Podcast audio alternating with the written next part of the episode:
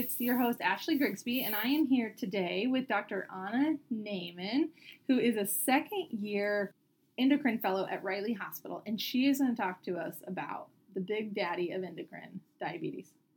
Welcome. Hi, happy to be here. So, everyone listening, um, endocrine actually accounts for about 3.5% of the boards, and diabetes is kind of high yield, high percentage of that 3.5%. Um, remember that the highest percentage of anything is 5%, so 3.5 is still pretty high for uh, sports. But hopefully, we're going to just talk about some of the basics and make it easy. Okay?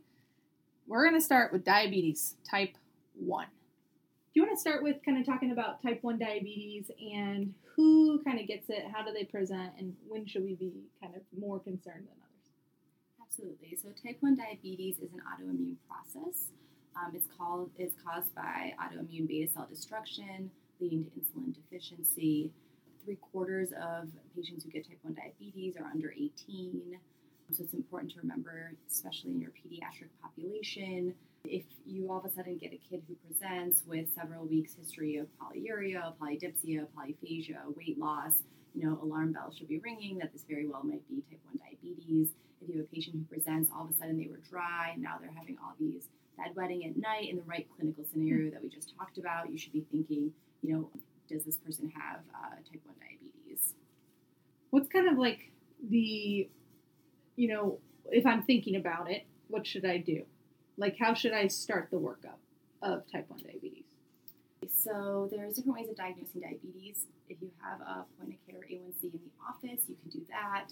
If you have, you're able to get a dipstick, it does not diagnose diabetes. But if you're worried about diabetes, you can always check for glucose or ketones in the urine. But in terms of diagnosis, it's either a fasting blood sugar of greater or equal to 126, um, a random blood sugar of greater than 200 in the context of symptoms that we talked about, polyuria, polydipsia, etc.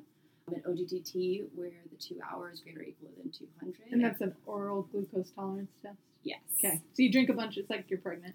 You drink a bunch of sugar and then you take your. Okay. Yeah. But again, we don't typically use OGTT just because it's um, time constraining. Mhm. But again, it, you can use it diagnostically or hemoglobin A1C of greater or equal to 6.5. Okay. And once you kind of make the di- diagnosis, what do you do? Let's say we've decided it's type, like, how do we know it's type 1 diabetes, I guess? Versus type 2? Yeah.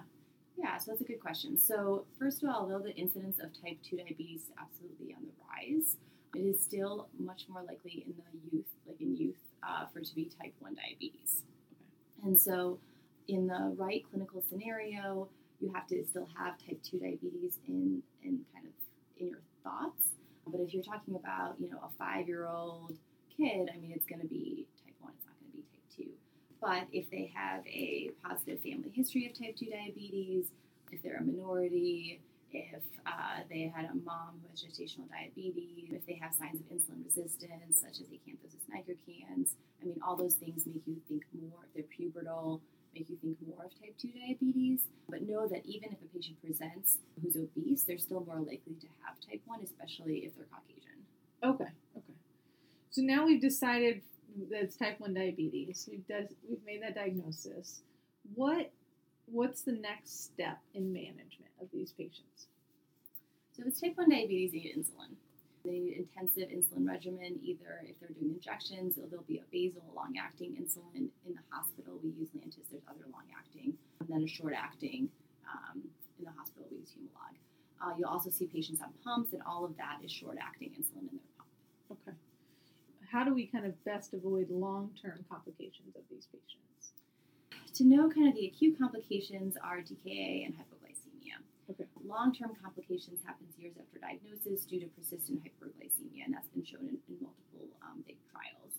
And so you kind of have to manage keeping them, having them have good glycemic control at the same time preventing, you know, lots of episodes of hypoglycemia. And then what we do in diabetes uh, in our clinic appointments is kind of screen them for these microvascular complications. Okay. How do you screen them? So you do uh, urine albumin to creatinine ratio random, um, looking for um, microalbuminuria. You'll do uh, like a dilated eye exam, looking for retinopathy, um, and those are the kind of, and then neuropathy, kind of the foot exam. And how? When do you start screening patients for that? So it depends what you're screening for. So if you're looking for the autoimmune things that I think we'll talk about later, um, then that's kind of at diagnosis you'll you'll uh, screen them for a thyroid or celiac. Um, although you don't want to do thyroids right when they're acutely ill. Okay. You want to do them when they're at baseline. So for the microvascular complications, you it's depending on how many years you have diabetes. Okay. If it gets all those kind of bad things, the kidney things, the eye, the nerve, um, uh, retinopathy, and the um, neuropathy, those ha- happen with high sugar. But what happens when their blood sugars get too low, and how do we treat low blood sugar? The main things to know about hypoglycemia is it happens in type 1 diabetes. You're on insulin, you're going to have episodes of um, hypoglycemia. You just have to have good education, which is what we make sure we strive to do. Most of the time, they're um, they're awake and alert. In those cases, you really just want to do fast acting carbs. But if they are unconscious, that's when you would use their emergency glucagon, and every um, you know parent or child is trained on the glucagon, and you just want to make sure that it's not expired. Okay. And what's the dose of glucagon? So there's the so it's um, half a milligram, you know, for the smaller kids, and one milligram for the bigger For kids. anyone, basically, adult. Okay. So I know, uh, as the um, the emergency medicine doc inside of me says, I really only care about one big thing, which is DKA. Which I know there's more, but that's my thing that I worry about all the time. So can we talk about the clinical and the laboratory features of DKA? So DKA, about a third of patients with type 1 diabetes present in DKA. Um, it's the most likely cause of death in, in kids with um, type 1 diabetes. So it's a profound insulin deficient state. It's characterized by hyperglycemia, so you're greater than 200, acidosis, your pH is less than 7.3, and your bicarb is less than 15, along with evidence of accumulation of keto acids in the blood. So they come in dehydrated with electrolyte losses, with hyperosmolarity. The goal is to correct these imbalances at the same time you want to prevent any complications from the therapy that you're giving. Okay. So what is the um, next step in management? I've decided they are in DKA. What do I do? So initially, you want to give them that 10 ml per kilo bolus of the isotonic fluids, um, and then after that first hour, you're going to start them on the insulin drip. Um, you want to correct their electrolyte abnormalities, but the main idea is that you want to, the main complication you want to avoid with therapy is cerebral edema. That is why they talk about kind of gentle fluid rehydration. Okay. What kind of how how often do these kids get recurrent DKA, and why do they get recurrent DKA? most, I mean, really the cause of recurrent D- DKA is omission of insulin. So if they're older kids, maybe they just forgot. But you also have to worry about kids who are purposely losing weight by forgetting their insulin. And so that's an important thing to kind of screen for disordered eating if you're getting that history. If they're sick, they're gonna many times they need more insulin. But usually, as long as they're on top of it, and we, you know, teach sick day management, and they're watching their sugars and they're watching their ketones, you can usually manage it over the phone before they get into significant trouble. Unless obviously they have some terrible gastro and they really just can't keep anything down, Okay. or their pump isn't working. Yeah, I feel like that one I've seen a lot. Yeah. So even if their pump's not working, as long as they're so if they're either on a sensor or they're checking their blood sugar and they see those higher sugars, they should be checking for ketones. And if they check for ketones and they're present, then we typically tell them to take uh, change the site and um, give themselves an injection. So if they stay on top of it, those kids typically don't come in. But if you know, but at the same time, if they're not doing those things, they can very quickly. Um, well, let's say the site goes bad overnight. You know, they can very decompensate because they have absolutely no insulin going in. Okay. We you've already kind of t- touched on it a bunch, but the um, autoimmune disorders. What autoimmune disorders should we screen for when we diagnose type one diabetes? Like, is there like a lab set of labs you do for all of your first first diagnoses? Mhm. So we do thyroids and celiac. So thyroid disease is the most common. Um, it's 17 to 30 percent of patients with type 1 diabetes have autoimmune thyroid disease, with hypothyroidism being the most common. And there's a small percentage with hyperthyroidism. With celiac disease, about 1.6 to 16.4 percent of individuals who have type 1 diabetes have celiac disease. And then there's other much less common things that we don't screen for unless we get symptoms that suggest it, such as Addison's disease, autoimmune hepatitis, autoimmune gastritis, dermatomyositis, and myasthenia gravis. So you talked about like family history of autoimmune diseases, um, kind of as part of your history taking. what about like family history of diabetes, especially type 2? And then how do you, we should probably switch gears into type 2 diabetes and kind of talk about the differences. So one thing that is is and I think we've already talked about this, but it is important to remember is that type two diabetes is still less common in youth than type one Mhm. diabetes, especially if the patient is Caucasian. But risk factors uh, for type two diabetes are definitely obesity, family history is a big one. Everyone in the family has type two diabetes, minority race, ethnicity, having acanthosis nigricans, having metabolic syndrome, having a mom who has type 2, but also a mom who has gestational diabetes as well. And then just remember that even though you know most of the patients with type 1 diabetes are not obese, there's still a significant portion that are. And so even if they're obese, if they're especially if they're Caucasian, they probably still have type 1. Okay. I mean, I feel like, you know, it used to be the type 2 was called adult onset, which is kind of sad because we're seeing such bad obesity in our pediatric patients that now it's like, you know, I've seen a lot of pediatric patients with type 2 diabetes. But how do you how do you differentiate like a patient, let's say they're 14 and they're obese and you're trying to decide is this type 1 or type 2? So that's where it gets tricky. So you want to get autoantibodies that can help you, you know, if they're if they have, you know, their GAD65 and the islet antibody are positive, mean that patient has type 1 diabetes. Okay. So GAD65 and islet antibodies. So the ones we get, the three that we typically get is GAD65, islet 2 antigen antibody, and um, insulin antibody. Okay. There's some people get the zinc antibody, not here, but in some other centers in like in a research capacity. If you did the some of the TrialNet studies, um, but those are the three antibodies that we kind of typically get. Okay.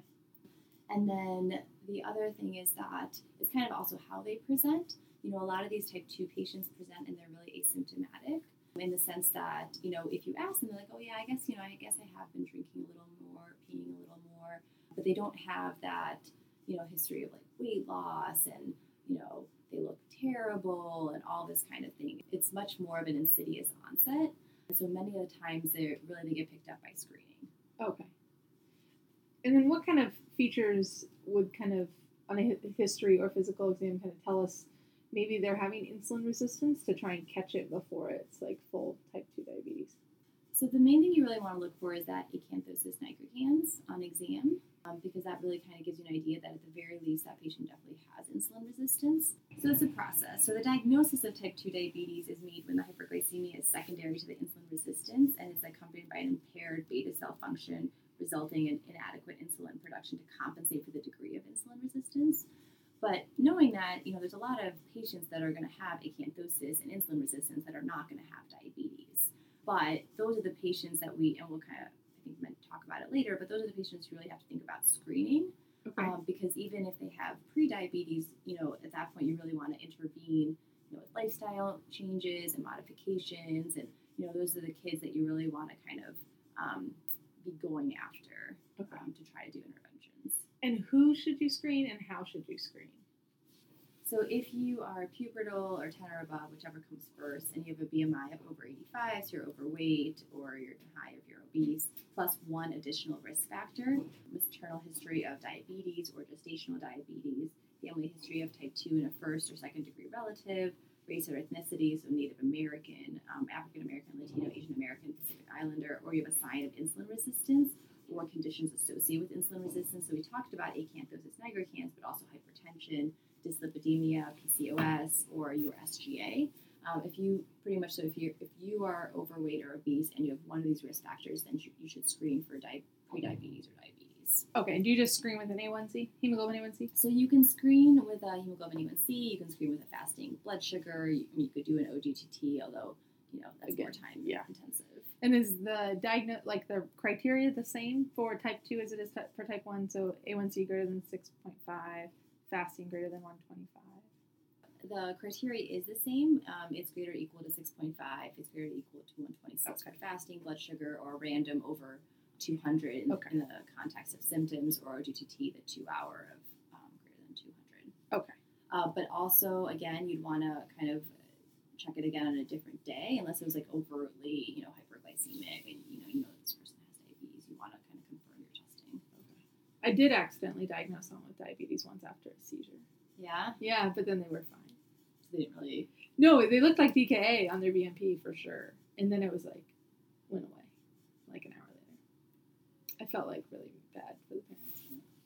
It wasn't my fault. It was a weird story and no one knew anything. But, anyways, I digress. Uh, let's talk about the short and long term complications of type 2 diabetes.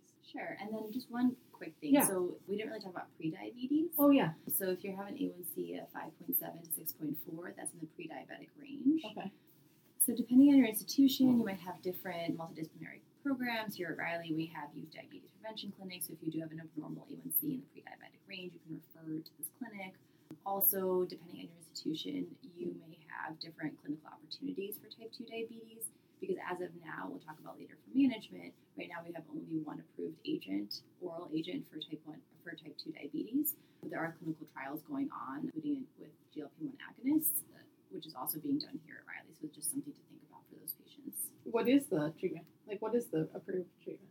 Yeah, so if you if you have an A1C of less than 8.5 and you're stable, you're asymptomatic, then metformin is the and only currently FDA approved treatment for pediatrics. And so you just want to titrate to max effect uh, for optimal glycemic control. If your A1C is greater or equal to 8.5, that's when you'd be starting insulin along with metformin, with the caveat that you're not, you know, currently in DKA, because in that case you would wait on metformin until obviously the DKA is resolved. And then the goal would be to try to titrate the insulin down. Hmm.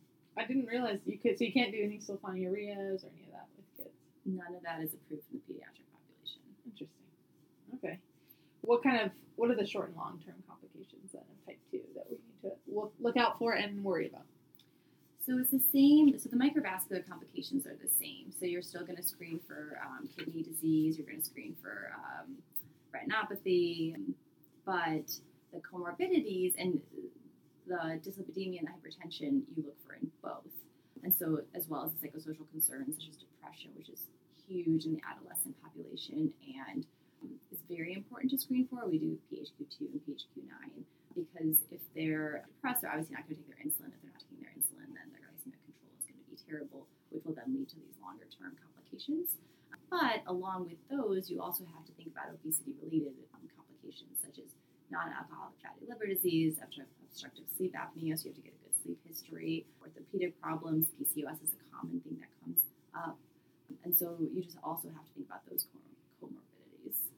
Okay. We see a lot of adults with diabetes, type 2 diabetes. Does it mean, is it worse if a kid gets it? Absolutely. We know that evidence suggests that in type 2 diabetes, it, it really is a different beast than type 1 diabetes, not only because of its unique features, but it has more rapidly progressive decline in beta cell function, accelerated development of diabetic complications.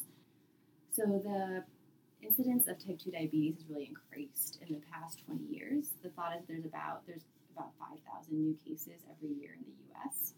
And so, using the current projections, the thought is that there's going to the prevalence of type 2 diabetes in those under 20 is going to quadruple in 40 years, which is I think pretty crazy. It really is a different beast than type 1 diabetes. Their risk of complications, earlier complications, is much higher than type 1 diabetes. And that is why we really kind of screen them early, you know, at diagnosis. They can easily have hypertension, they could already have dyslipidemia, they could already have uh, fatty liver. And so um, that is why it is really important to intervene with lifestyle modifications. So, on top of pharmacological therapy that we already talked about, lifestyle modifications is a huge part of type 2 diabetes management, and it kind of can't be stressed enough. Interesting. While we're kind of on this topic, we'll kind of, I was hoping to end with the metabolic syndrome, which I think previously has been an adult problem. At least I see it more in my adult in my adult world. But what is the metabolic syndrome, and kind of what are the risk factors, and what do we need to worry about in these kids? Um, so with metabolic syndrome, you have dyslipidemia, hypertension, obesity, particularly truncal obesity, and you know insulin resistance. So again, management is really weight loss, so good nutrition, increased activity. Stop drinking juice all the time. Water is important. They don't believe me when I tell them that in clinic, but they don't need juice. They all think they need juice.